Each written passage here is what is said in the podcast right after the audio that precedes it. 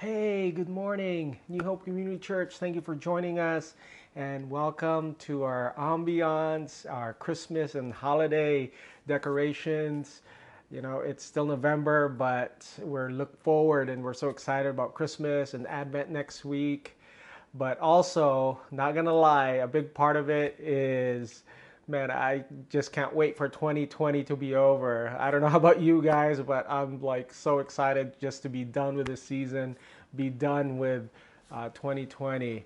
Well, uh, this morning we're going to go through our series in Isaiah, and we've just been digging through, putting our hands to the plow for the last uh, two months, and we've walked with Israel in their history for a couple of hundred years.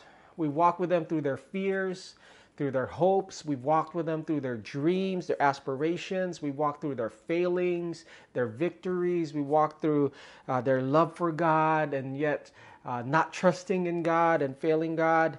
And throughout all this, we see the wavering and the waffling back and forth in their faith in God.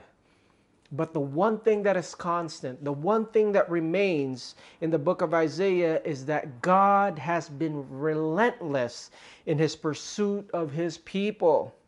That God has been willing to do whatever it takes, go wherever he needs to go for his people so that they would know that, that he loves them despite the Israelites wandering and caving and wavering back and forth, God's love is constant.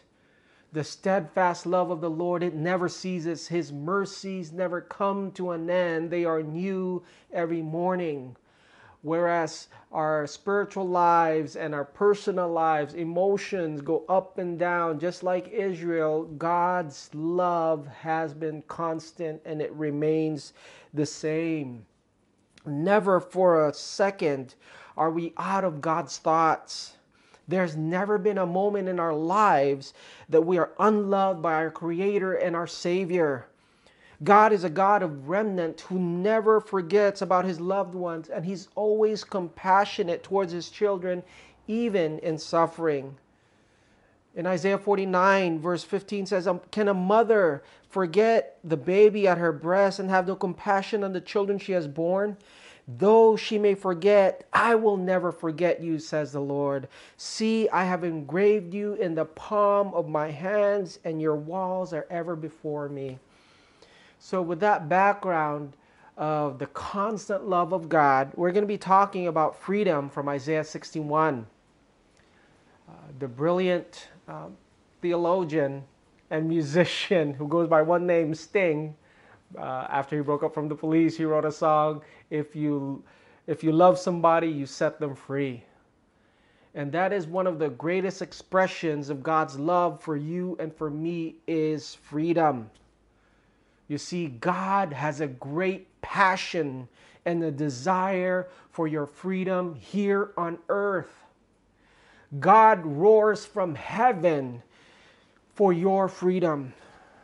See, God promises a new heaven, a new earth in order to bring genuine freedom for his people. God is saying, Hey, I'm so serious about your freedom. I'm so, I'm dead serious and, and dead intent on setting you free that I'm going to do it myself. I'm going to come and I'm going to show and demonstrate my love for my people that I want to set them free. See, God is so intent in setting us free that He's not just going to send the prophets for temporary freedom, for momentary liberation. He's not just going to send Isaiah or Jeremiah or Ezekiel or Amos or Habakkuk God sends himself. He's not just going to get these temporary kings. He's not just going to send Cyrus or Darius or Artaxerxes as these messianic figures to save and deliver them. He's not just going to send judges like uh, Samson and Jephthah and Gideon, but God Himself is going to come down over 2,000 years ago. He took on skin he took on bones, he took on flesh, and he became one of us. He lived the perfect life we could never live. He died our death on the cross that we deserved. He was resurrected from the dead so that we could be set free. So let's read Isaiah chapter 61 this morning. Isaiah 61, verse 1. And we're actually going to also do uh, Luke chapter 4 and the fulfillment where Jesus refers early in his ministry, he established and he sets a precedence of who he is and his messianic identity. So let's look at Luke, Isaiah chapter 61. The Spirit of the sovereign Lord is on me because the Lord has anointed me to proclaim good news to the poor. He has sent me to bind up the brokenhearted, to proclaim freedom for the captives circle proclaim freedom and release from darkness circle release from darkness for the prisoners to proclaim the year of the Lord's favor and the day of our God to comfort all who mourn and to provide for those who grieve in Zion to bestow on them a crown of beauty instead of ashes the oil of joy instead of mourning the garment of praise instead of spirit of despair they will be called oaks of righteousness, a planting of the Lord for the display of his splendor. Let's look at now the fulfillment of that in Luke chapter 4, verse 17. Then Jesus returned to Galilee in the power of the Spirit. News about him spread through the whole countryside. He was teaching in their synagogues and everyone praised him. He went to Nazareth where he had been brought up, and on the Sabbath day he went into the synagogue as was his custom. He stood up to read, and the scroll of the prophet Isaiah was handed to him. Unrolling it, he found the place where it is written, The Spirit of the Lord is on me, because he has anointed me to proclaim good news to the poor. He has sent me to proclaim freedom for the prisoners and recovery of the sight for the blind and to set the oppressed free, to proclaim the year of the Lord's favor. Then he rolled up the scroll, gave it back to the attendant, and sat down. The eyes of everyone in the synagogue were fastened on him. He began by saying to them, Today the scripture is fulfilled in your hearing. This is the word of the Lord. To really appreciate this scenario, you and I, we must understand that Jesus is now a full grown adult of 30 years old. He has come back to his hometown, to his home synagogue. He's surrounded by friends and family and neighbors who knew him as a small little kid, Jewish kid running around. And in this moment, he is given a turn to read the scripture he reads his particular scripture from Isaiah that says, I am he, I am the anointed one to set the captives free. And their eyes were fastened on him because they're asking, Did he really mean that literally? He's that little kid, that carpenter's son of, of Joseph and Mary. But Jesus, reading their hearts, knowing their thoughts, said, You condemn yourself by not believing that I am the one to fulfill his promise. Now, we have to understand why it would be difficult for them to receive that Jesus would be the one to set them free. Not only was this, in their understanding, this insignificant little kid running around, that they knew, but they had waited so much anticipation, so much longing, so much expectation for this moment for 400 years. From Malachi, the last book of the Old Testament, to, to Matthew, to John the Baptist, this intertestamental period of silence, 400 silent years, where God did not raise a prophet to speak, to be his prophetic voice.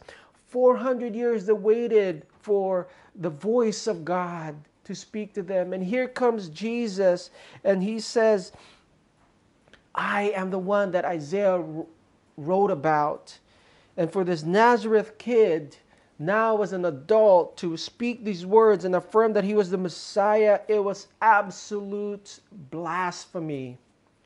But the fact that Jesus was able to stand in the most difficult place with those who are familiar with him. They think they know him, and he was going to proclaim with boldness and confidence that he lived, he died, he rose again to send the Holy Spirit for what purpose?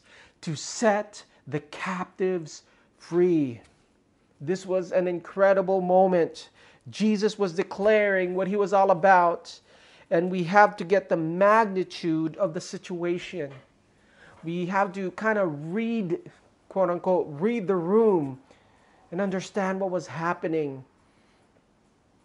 And here's uh, my main point for us today from Isaiah 61 freedom regarding to God who sets us free. Freedom is to love as God loves. Freedom is to love as God loves. We have to realize this word freedom just does not mean from freedom from condemnation. This is a, a very deep freedom. It's a freedom from the domination, from the control, from the mastery of sin. And this is church. You can't be, there's no lying, right? Church in your living room, church in your car, church in your kitchen. This is the freedom. If sometimes, if we're, if we're honest with ourselves, we don't believe that it's possible. We don't even believe that it is even possible for us to be truly free. But I tell you this morning, because of the person of Jesus Christ, his life, his death, his resurrection, you and I are able to live in freedom.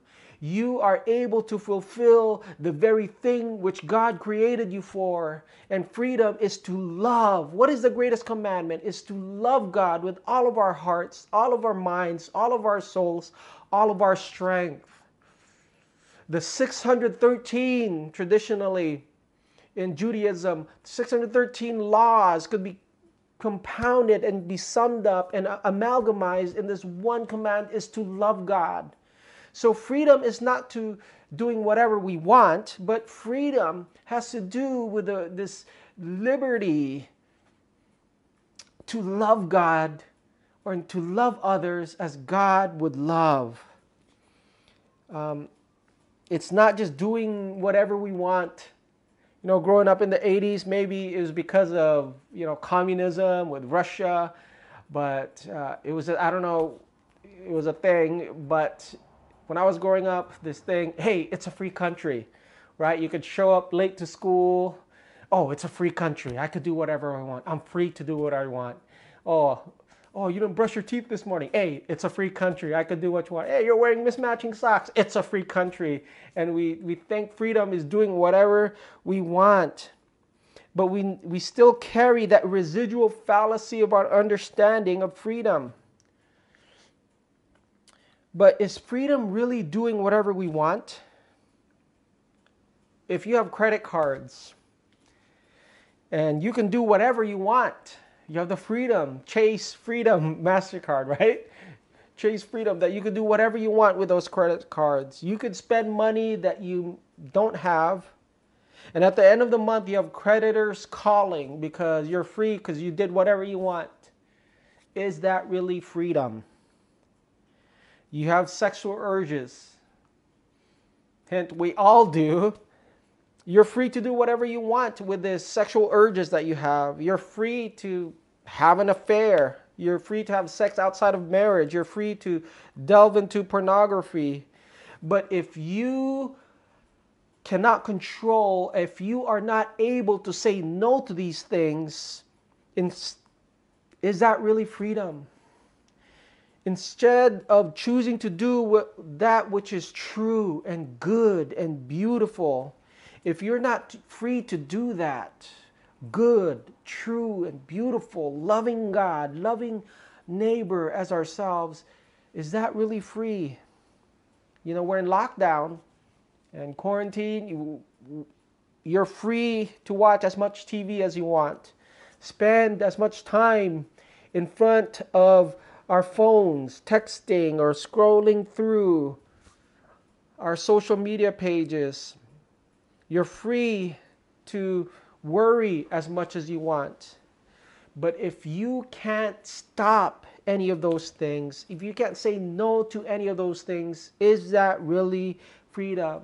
Something so simple as drinking coffee. You can free you're free to have caffeine in the morning, but if you're not able to stop and it becomes habitual and has control and mastery over you, is that really freedom?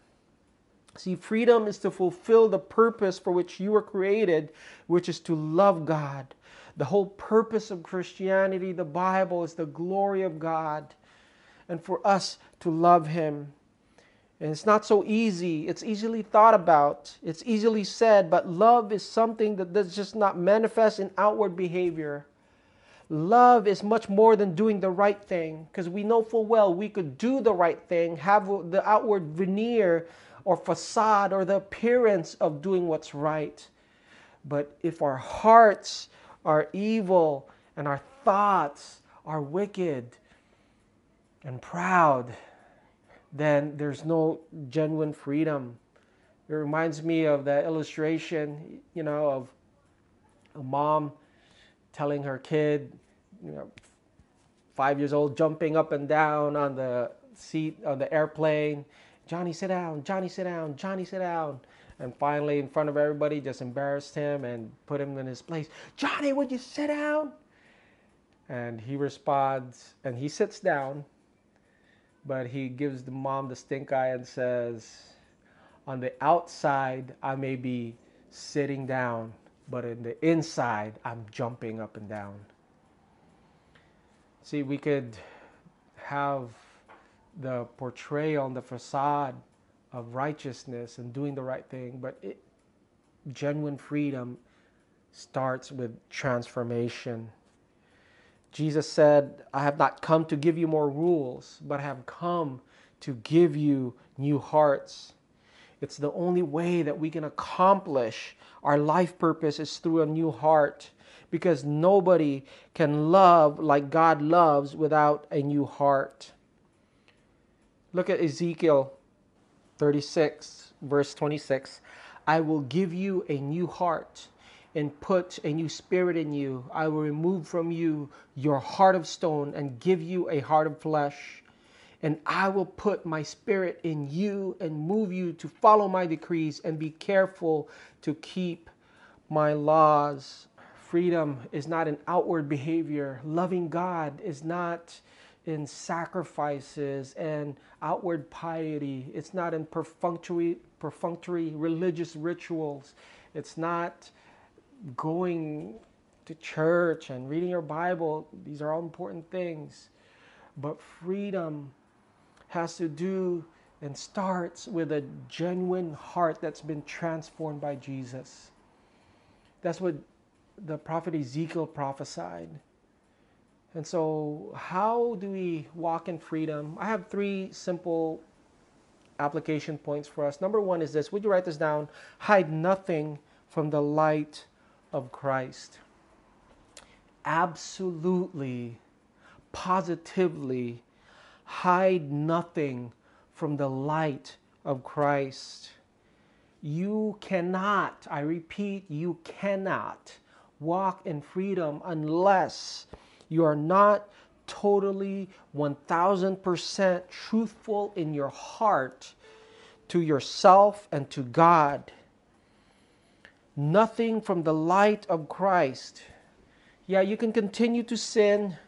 You could continue not seek healing or transformation. You can do that, but you will never be free. Become brutally honest, exposing to God. Come before the cross. Your problem is not too great for our God.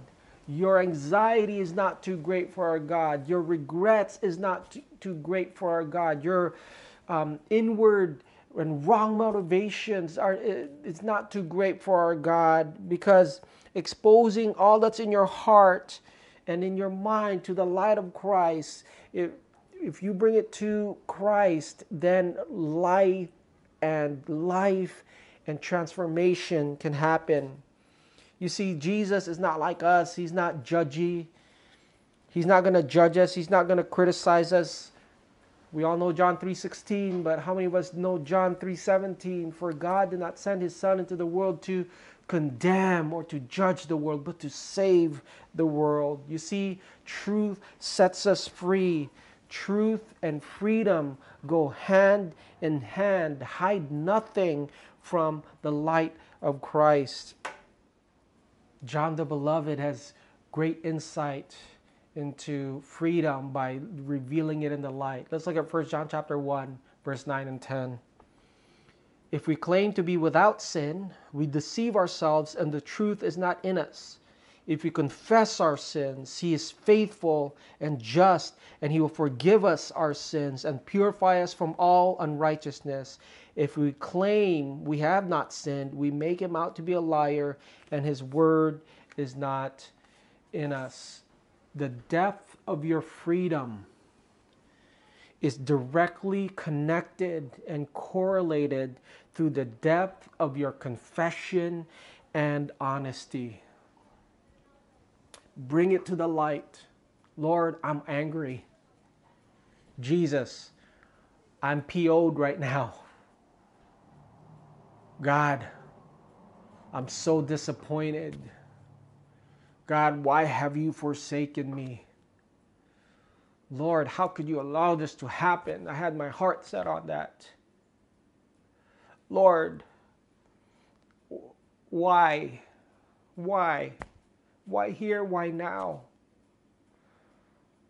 Lord, how could you allow this to continue to happen to me?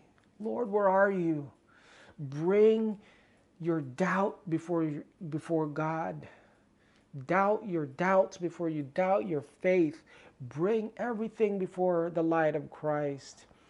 If you confess your sins, He is faithful and just to forgive you of your sins and purify means to cleanse you from all unrighteousness. Number two, would you write this down? Reject the lies. Reject the lies. You and I were bombarded with lies every day. Sometimes we don't even realize it in our lives. But what's really sad is that what they really do to impact the way we think and how we behave. I'll give you a couple lies about Satan that he feeds. He this is the number one lie from the father of lies. The lie is that God is a tyrant and he does not want your good all the time. That God is not trustworthy. Satan wants you to believe and he plants seed and doubt that God is not really a gift. That God does not really want the good for your life. And that is the biggest lie from the pit of hell. God is light, and in him there is no darkness. Satan is the father of lies. You can see it from the very beginning when he tempted Adam and Eve, did God really say that? Is God really uh, good? How could He withhold and prevent you from eating from the fruit of the knowledge of good and evil? See, we have a counterfeit spirituality, we have a counterfeit love if we don't believe in our heart of hearts that God is good. Charles Spurgeon says, God is too good to be unkind. He is too wise to be doubted. If you cannot trace his hand, then you have to trust in his heart. Trust the Father's heart for you. No matter what kind of hardships you're going through right now, no matter the amount of pain that you're going through physical, emotional, spiritual you might feel alone, you might feel forsaken, but never doubt the goodness of God in your life. Jesus says in John chapter 8, verse 31, to the Jews who had believed in him, Jesus said, If you hold to my teaching, you are truly my disciples. Then you will know the truth, and the truth will set you free. We'll go ahead and close with number three is this. Would you write this down? Abide in Christ. Abide in Christ. And this is the most important one. It's the most crucial one because you cannot love God as God loves if you don't have the love of God in us. If I'm not abiding in the love of God, in the love of Jesus, like his Father has loved us, then there's no possible way. If I'm not connected to the vine and I'm just a branch on my own, living life in my own strength, in my own work ethic, in my own wisdom, then I will not survive. There's no freedom. I will be bogged down and, and held down by the power and control of sin. You can't do it unless you abide in Christ. Stay close to Jesus. Do your devotions Devote yourself to hearing from God. Devote yourself in prayer, hearing from God, speaking to God. Devote yourself to church, to worship. Devote yourself to Sabbathing in the Lord and resting in His promises. And as we conclude this morning, I'm going to offer an invitation for you this morning to come before the Lord, hide nothing from Him, bring it into the light for you to abide in Him, to experience genuine freedom. It's all about Jesus. And the picture of baptism is a great reality for us. That when Jesus died, He died to sin, He died to self.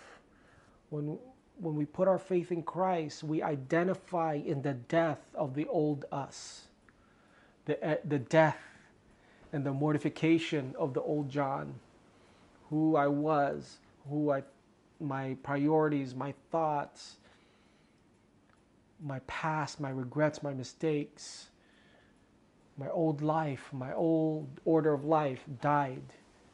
But Jesus was resurrected. We identify in the resurrection of Jesus. I've been uh, walking with the Lord for many years and I can tell you, transformation is amazing. Freedom is amazing. What will a man do? What will a man give to be free? Well, Jesus loves you so much that he died, he was raised, he was resurrected so that you and I could be free. Let's go ahead and pray. Father, we love you. We thank you, God, this morning. And I pray right now for freedom for your people. Lord, you have been anointed, you have been set apart the Holy Spirit is upon you so that you could set us free. So I just pray right now, Lord God, freedom from anxiety, freedom from anxious thoughts that's weighing us down, freedom, Lord, from just financial uh, anxiousness, oh Lord God, of where our finances might be. Lord, I pray right now for freedom from sexual addiction freedom from depression, Lord. Freedom, Lord, you have come to set the captives free. Freedom, oh Lord Jesus, from idolatry. Lord, I pray, God, that we would be able to, uh, through the power of your Spirit, live in freedom to love you with all of our heart, mind, soul, and strength. In Jesus' name, amen. Amen.